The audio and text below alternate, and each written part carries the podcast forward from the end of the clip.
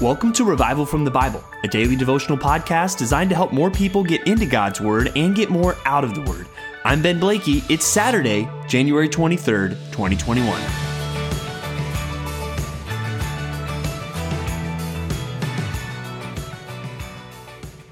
Last Easter, we talked about the topic of contentment from Psalm 16. And one thing we talked about is what happens if you go to Google and you do an image search for contentment.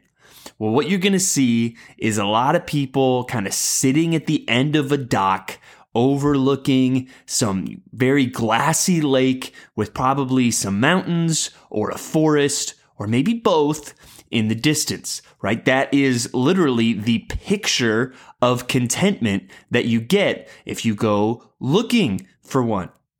And you'll see different images like that, you know, very serene nature pictures, and none of them are of, you know, a desert. Uh, none of them are of, you know, empty shelves in the grocery store. And uh, another picture that you will not find if you Google contentment is somebody getting stoned to death. And we want to look at contentment today and realize our culture has it all wrong. Because basically, what the pictures will tell you is that our culture thinks contentment is about circumstances. But the Bible is going to remind us that contentment is really about something else entirely. And so let's go look even at this image of someone being stoned to death as we look at Stephen, the first martyr of the early church in Acts 7 44 to 60. And as we look at that, we remember that uh, Stephen has been giving a long talk, really a sermon on the history of Israel. And really, what he's trying to show is how repeatedly throughout their history they have been rebellious. They have been hard hearted. And he gets to the punchline to basically point out that has not changed. And you are still that way. In verse 51, Stephen says, You stiff necked people uncircumcised in heart and ears, you always resist the Holy Spirit. As your fathers did, so do you. Which of the prophets did your fathers not persecute? And they killed those who announced beforehand the coming of the righteous one, whom you have now betrayed and murdered. You who received the law as delivered by angels did not keep it. So he says, Your forefathers, they persecuted the prophets, and now you have killed the Messiah. He is trying to convict them and help them to see their hard heartedness so that they might turn from it and repent. But that is not how they respond. We, have seen that happen in Acts. We've seen people turn and repent and put their faith in Christ. That is not how they respond to this sermon. In verse 54, now when those who heard these when they heard these things, they were enraged and they ground their teeth at him. But he, full of the Holy Spirit, gazed into heaven and saw the glory of God and Jesus standing at the right hand of God. And he said, Behold, I see the heavens opened and the Son of Man standing at the right hand of God. But they cried out with a loud voice and stopped their ears and rushed together at him. Wow, that, I mean, real picture of maturity there, right? Like, we're, we're, literally, they're stopping their ears so they can't hear what he is saying about God. Then they cast him out of the city and stoned him. And the witnesses laid down their garments at the feet of a young man named Saul. And as they were stoning Stephen, he called out, Lord Jesus, receive my spirit. And falling to his knees, he cried out with a loud voice, Lord, do not hold this sin against them. And when he said this, he fell asleep.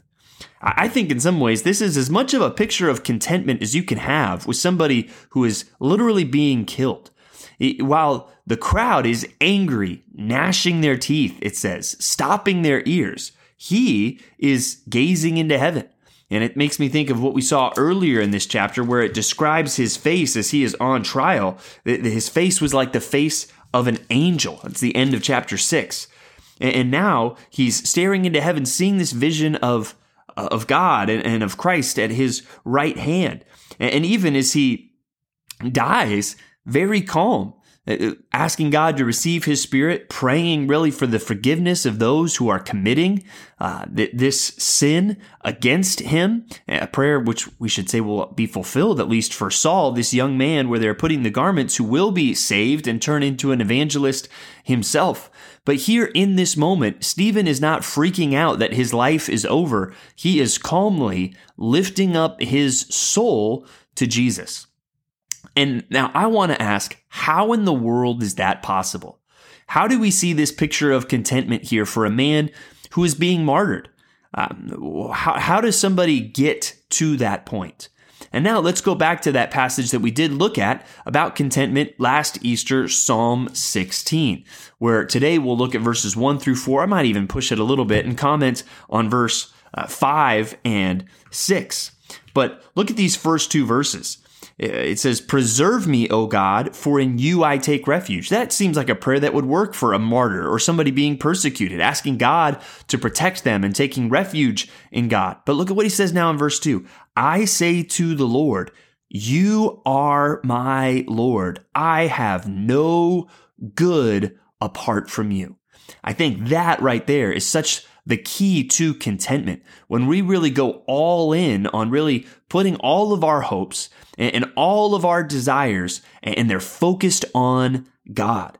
Listen again. He says to the Lord, You are my Lord. I have no good apart from you. In other words, he's looking at God and he's saying, You are all that I want. And I think that is the first step of contentment because when we look at God and say, God, you are all that I want, we find that, that that leads us on a path towards actually getting what we want because God offers himself to us through the gospel and his steadfast love and his his goodness and mercy, right? He, he offers us all of these things. So if, if he is what we are seeking, he will be found. Our, our soul will find its desire. Uh, you are my Lord. I have no good apart from you. And again, look at how he puts this in verse 5, which we'll read uh, on Monday. The Lord is my chosen portion and my cup. You hold my lot. God, I, I'm putting all of my investments into this. I'm not diversifying, God. I'm all in on you. And then you can say, The lines have fallen for me in pleasant places. Indeed, I have a beautiful inheritance. I think that's how a martyr can face death, or Christians can even face persecution uh, because they know they cannot take the thing that I want most. They cannot take the thing that is everything to me. Because when we say to the Lord, You are my Lord, I have no good apart from you, they can take away your job, they can take away your house, you can lose your health, they can even take away your life, but they can't take away that thing that is most precious to you, and that is the Lord Himself. And so I think this is a good reminder to us to check where are our desires. When, we are focused on the Lord, we will find contentment is much easier uh, to get our hands on because when we seek the Lord, He will be found. But when our contentment starts getting tied up in relationships or circumstances or uh, finances, any of those things, our contentment will become as stormy as the sea. But when we are stayed upon the Lord and He is what we are longing for, He is what we are seeking above anything else, our hearts will be kind of like that glassy lake that you'll see in those images on Google. So we want to set our hearts on God this weekend. And I think it's good for us when we are feeling discontent to identify what is it that I'm being tempted to set my heart on. And we want to be clear that the Bible doesn't paint this picture of just ease and everything's all good all the time. Even this psalm is written by David, who knew many sufferings. And even here, it seems that there is some kind of distress because this psalm, really of contentment, starts as a prayer for help and a prayer for refuge. So we need to realize that it, let's set our expectations correctly. Um, that, that just this does not mean that life will be easy. Uh, life will often be very hard, but we can have contentment through all of that. When really at the center of our desires, what we are setting our hope on is God Himself. And, this is important because without setting our hope on God, we will not be able to obey the commands of Jesus. And we're going to see that in Matthew 8, 14 to 20 through to 22. And here we see uh, Jesus healing Peter's mother-in-law, but then we see some very interesting words as people come to to Jesus and it says a scribe comes up to him. This is verse 19 and he says, "Teacher, I will follow you wherever you go." And Jesus said to him, Foxes have holes and birds of the air have nests, but the Son of Man has nowhere to lay his head. Another of the disciples said to him, Lord, let me first go and bury my father. And Jesus said to him, Follow me and leave the dead to bury their own dead.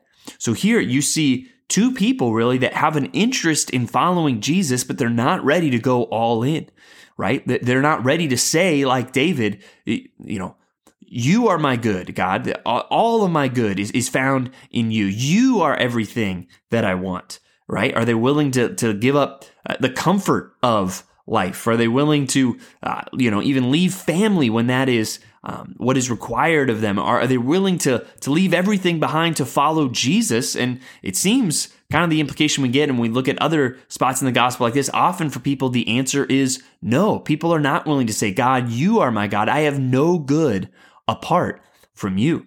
And, and so we realize even that path towards contentment involves a lot of sacrifice because we have to let go of many other things to say, God, really, all I want is you. I have no good apart from you. And I might need to leave comfort behind to really pursue that desire. I might have to leave other things behind, but God, I know it will be worth it. I know that if I say that you are my portion, you are my cup, I will also be able to say that the lines have fallen for me in pleasant places. I will be able even to stare death in the face with calm and with contentment because I know that even death cannot separate me from the God that I love.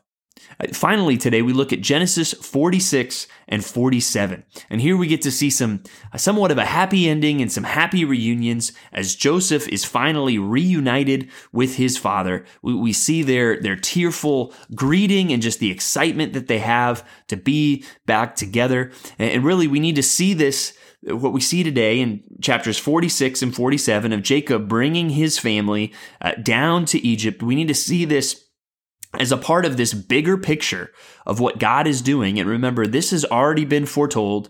This has already been promised uh, that the people will be in another land for 400 years. And, and this is the beginning of that. At this point, this large family, this clan, really represents this future nation of Israel. And again, through all these misfortunes that happened to Joseph, everything is going according to God's plan because now this young uh, tiny nation of Israel has now moved to Egypt where they will remain for 400 years. And then God is going to bring them out just like he promised and bring them back to the promised land. So we've looked at some of the personal elements of that and how God even used these trials in Joseph's life to shape him and to even provide for his family. But today we kind of step back and see, wow, God is actually using this to accomplish his much bigger purposes, really, of building this nation that he has promised, this nation from which will ultimately become the Messiah, our Lord and Savior, Jesus Christ. Thanks for digging into God's Word with me today on Revival from the Bible. For more resources, check out revivalfromthebible.com. To learn more about Compass Bible Church Treasure Valley, go to compassbible.tv. The grace of our Lord Jesus Christ be with you.